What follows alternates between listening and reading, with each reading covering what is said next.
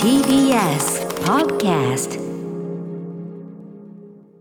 時刻は6時30分になりました。7月28日水曜日、 TBS ラジオキーステーションにお送りしているカルチャーキュレーションプログラム、アフターシックスジャンクション。パーソナリティは私ライムスター歌丸でございます。そして今夜のパートナーは、はい、オリンピックのお仕事をしている日比真央子アナウンサーに代わりまして、私 TBS アナウンサー山本貴明が務めております。オリンピックのお仕事をしているって言ったら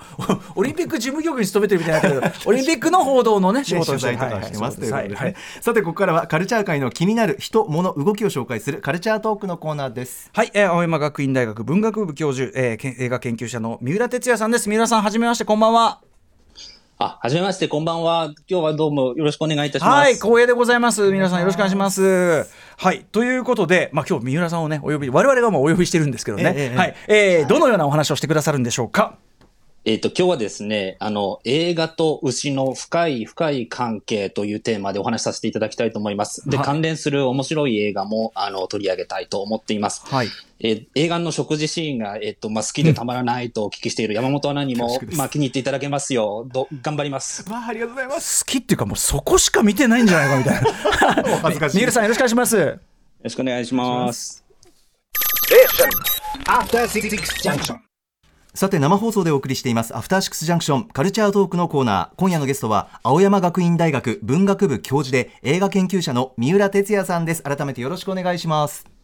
ろしくお願いします。はい、よろしくお願いします。ということで、山本さんから改めて三浦哲也さんご紹介お願いします。はい、お伝えします。三浦哲也さん、1976年福島県生まれ、現在は青山学院大学文学部比較芸術学科教授で、ご専門は映画批評研究、表彰文化論、色に関する執筆も行われています。主な著書に食に関する執筆も行われています。失礼しました、主な著書にサスペンス映画史、映画とは何か、フランス映画思想史、食べたくなる本など、今年2月には1年間にわたりアメリカロサンゼルスに家族で暮らし、南カリフォルニア大学で映画研究をする傍ら、LA の食についての知見を深めることに情熱を傾けた体験記、 LA フードダイアリーを出版されました。はい、ということで、三浦さん本当にお招き出ていただいてすごく光栄で、僕三浦さんのこちらこそ本をご著書をですね、拝読しておりまして、サスペンス映画史とかも本当に勉強させていただきました。あ、本当ですか、嬉しいです、はい、あとこの番組の関係で言いますと、なんとこの間出ていただいたディーバープロジェクトね、この立ち上げたユッキュンさん、通称ユッキュンさんというか、はい、ユッキュンさんが教え子に当たるんですね。そうですそうです。ユッキュンがそうなんです。僕の教え子っていうか、そうユッキュンの先生っていう感じで最近よく紹介されることが多いっていうか。ねえでもいや逆に三浦さんに教わったんだったらそれはできる子なわけだというか、なんかすごくいろいろ関心というかなんか納得しましたか、勝手にね。はい。ということでよろしくお願いします。はい、よろしくお願いします。まあ今回はですね、映画の話も出てくるし、食の話でもあり、なかなかちょっとなんていうかな、変わったバランスの本ですよね、はい、この LA フードダイアリーって。そうなんです、映画研究者で映画の評論もやりたいとずっともちろん思ってるんですけれども、子供が、ですね、生まれてからもう育児が結構時間の、なんていうか一日の中の時間でメインになってしまって、なかなか新作をフォローできない。ただ料理は僕担当してるんですけれども、1日3食作るしっていうんで、食文化とかその料理に、はっきり言って結構シフトをしている自分がいるっていう感じなんで料理を占めるしね、割合が。でもそれはそれでね、はい、はい、そうなんです。で、LA でもちろんハリウッドがあったから、映画文化を吸収してきたくって言って、それでその勉強もしたんですけど、食に関して面白かったんですよね。その体験を書きたいっていう方が、メインになった本なんです。まさに今日もねお話しいただくことに通じると思うけど、でも例えばその映画の中の食であるとかっていうところでなんかこう本当に三浦さんしかなんか書きえない本っていうか、こんな例えば映画表にしてもこういうタイプの読んだことないなみたいなあれになってて、すごい面白かったです。ありがとうございます。つなげたいなっていうのがあって、逆につながんないとなんかまずいなっていうのがあって、映画と食をアメリカでなんとかっていうそのそうです。頑張ったつもりです。いやでもまさにその三浦さんがそのなんか新たな映画表のそのなんていうかなスタンスというのをなんか開拓されてる感じもあって、そしてまさにその食と映画つなげるというラインで、まあ山本貴明アナウンサーがですね、まあ本当にフェティシズムですよねもうね。そうですね。食っつうかその喉を通ること全般ね。そうですね。まあ作品の中でそこだけドキュメンタリーみたいなところの要は消え物と言われるぐらいで実際にこうね喉を通るわけですからね。そうですね。目の前でその食品とか飲み物とかね、はい、消え物。うんはい、端的にまあそういう変態なので三浦さんにぜひお話を伺おうかなと伺ってます、はい、変態ぶりは、はい、ちなみにロサンゼルスお住みになっていかがでした？どんな感じの街だなって思われました？いやこれは予想以上に、まあ、ハードだったですね。ハード、うん、はいまあ、映画の舞台に、まあ、しょっちゅうなっているので、うん、なんとなく親しみというか、はい、だれこんなところかなってイメージはないではなかったんですけど、住むのは完全に初めてで、行ったらですね、まあ、一言で言うと、ガリバー旅行記っていうか、なんかもう縮尺が違うんですよね。縮尺がっていうか、寸法とかが違うんですよね。だからもう全然慣れなくて、で、ちっちゃい子供と、奥さんと家族で行ったんですけど、その生活の、なんていうか、サイズ感とかスピード感とかが、もう全然違うので、まあ、これは面白かったし、辛かったし、なんていうんでしょうね、本当にびっくりしましたね。ねえ。いや、ということで、ちなみにね、これは、本書かれたのは当然コロナウイルス感染拡大の前の話だから、そうです、そうです。そういう意味では、そこの記録っていうかね、感じでもありますね。そうなんです。3月にコロナが急拡大して、映画館とかレストランとかが全部閉まってしまった、まさにその時に帰国したんですよね。そのちょうど1年前の記録なので、まあ、まあ、複雑なんですけれども、気持ちとしては滑り込みセーフっていうか、そうですね。はい、はい、そんな感じでね、まあ、アメリカそのカリフォルニア大南カリフォルニア大学で、研究してきたわけですけど、そこで今日お話しいただく、まあ、先ほどちょらっとおっしゃってましたけど映画と牛の関係、まあ、これは1年間の集大成として行った公開レクチャーのテーマが映画と牛の関係というね、これまずどういうことなんでしょうか？映画は牛だ、そうなんです。映画が牛を映しているとか牛の物語を、まあ、映画が撮るっていうのも当然あるんですけど、そういうことではなくて端的に映画がもう物として物として牛であるっていうか、まあ正確に牛であったっていう話なんです。もっと牛が映画どういうことですか？でこれは僕のオリジナルのなんていうか発見というか見解ではなくて、岡田秀則さんという国立映画アーカイブっていうところに勤務されている、まあ、非常にこう切れ者の賢人というか、僕も尊敬している研究者の方がいらっしゃるんですけれども、その方が本に書いていたことなんだけれども、映画という物体 X、これ名著でしたね。はい、僕も。そうなんですよ。やっぱりさすがご存知で、映画本大賞もそう受賞している本で、だからこう、まあ、知る人ぞ知る事実なんですけれども、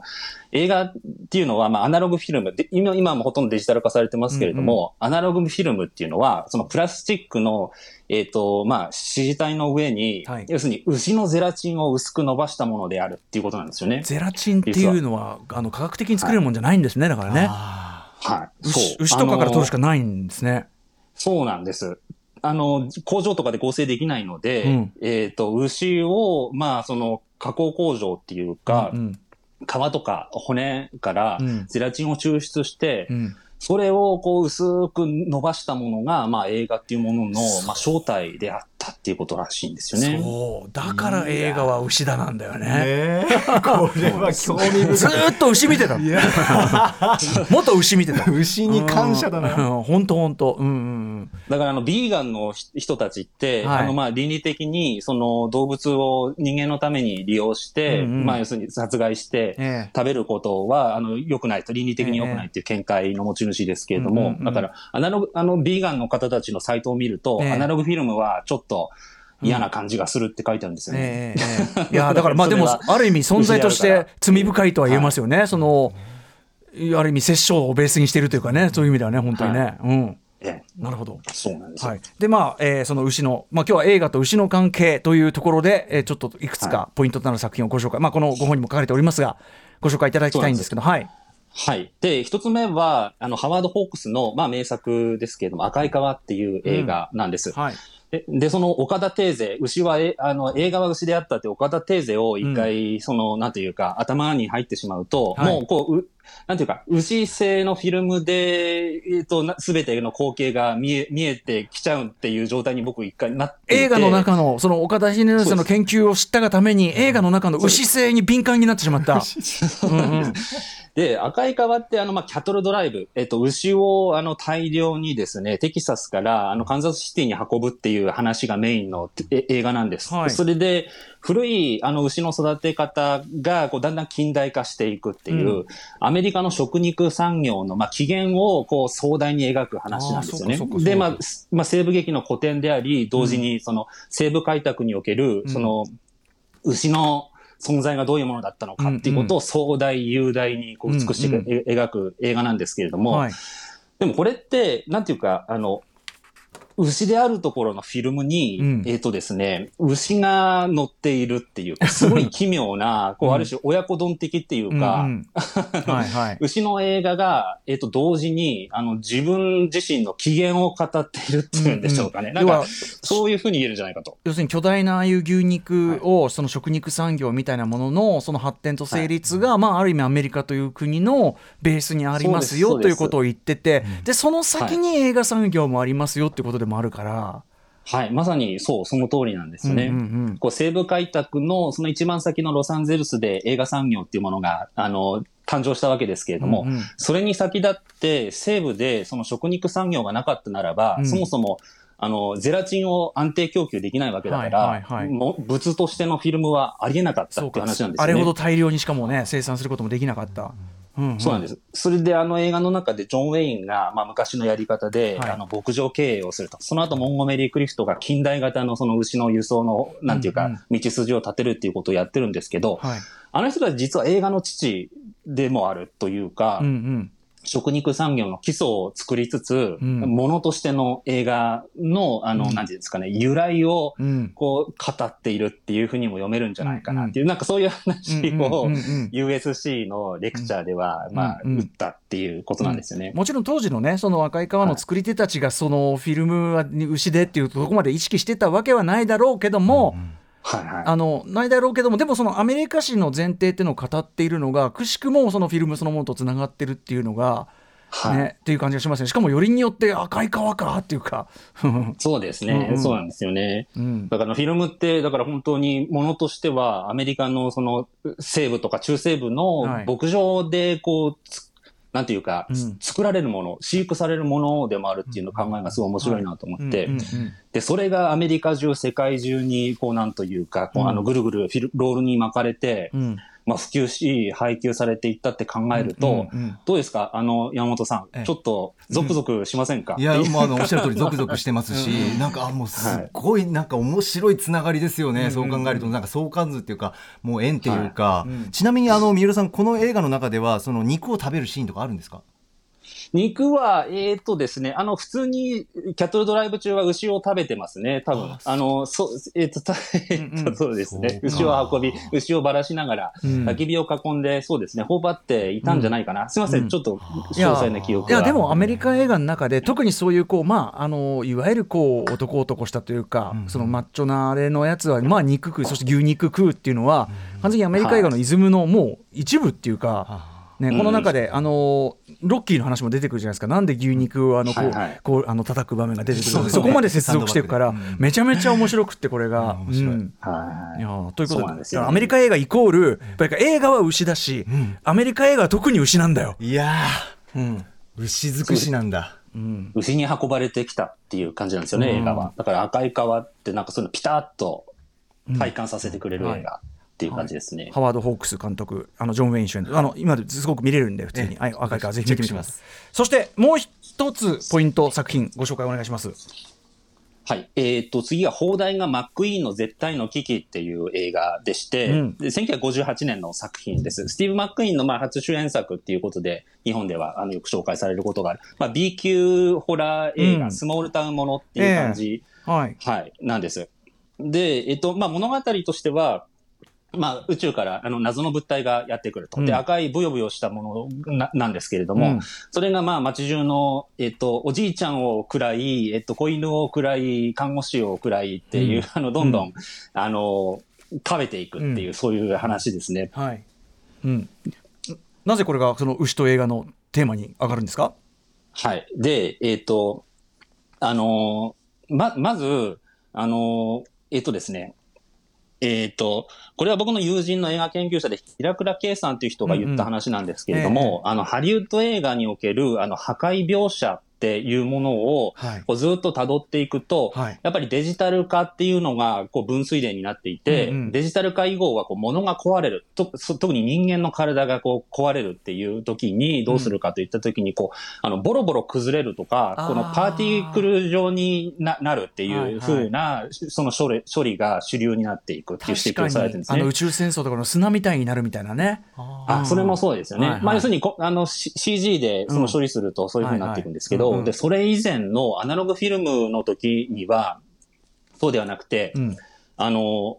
ですねこうゼラチン状に溶けていくっていう方がはるかに主流だったっていうふうに言うんですね。溶けるの多かったですか？うんうん、そうですね溶けるとかこう一体化されるとかこうグニューってなるっていうんですかね、うん、こうパラパラになるんではなくて、うんうん、何かこう消化されるっていうか、それは、SFX 技術に関してもそういう方が使いやすかったっていうのもあるし、うんうん、もうなんか人間の想像力に、多分こうヒットしていたんだと思うんですよね。うんうん、でそこから考えたのが僕は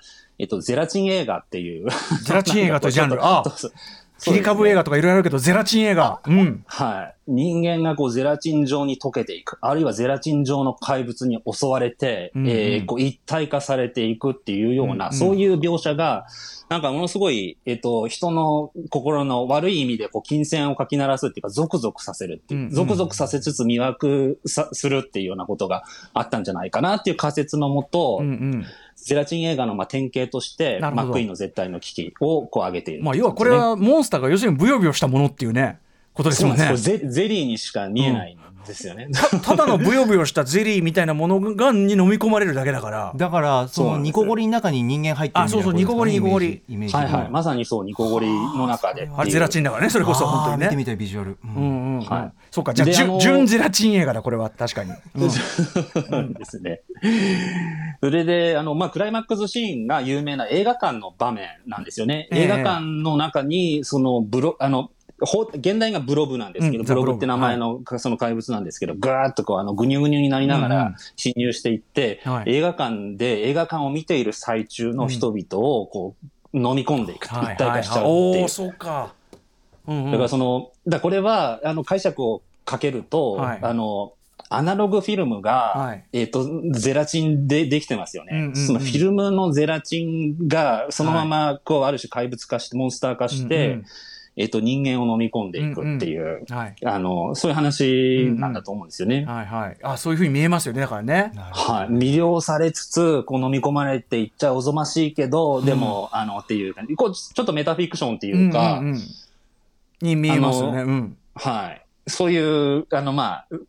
うん、ゼラチンっていうのがポイントであるっていうことなんですよね。で、その牛もまたよく出てくるんですよね。ブログって、の中には、はいはい。牛も食べて、牛のもう人間も全部一緒くたにしてしまう、溶かしちゃうっていうところが面白くて。うんうん、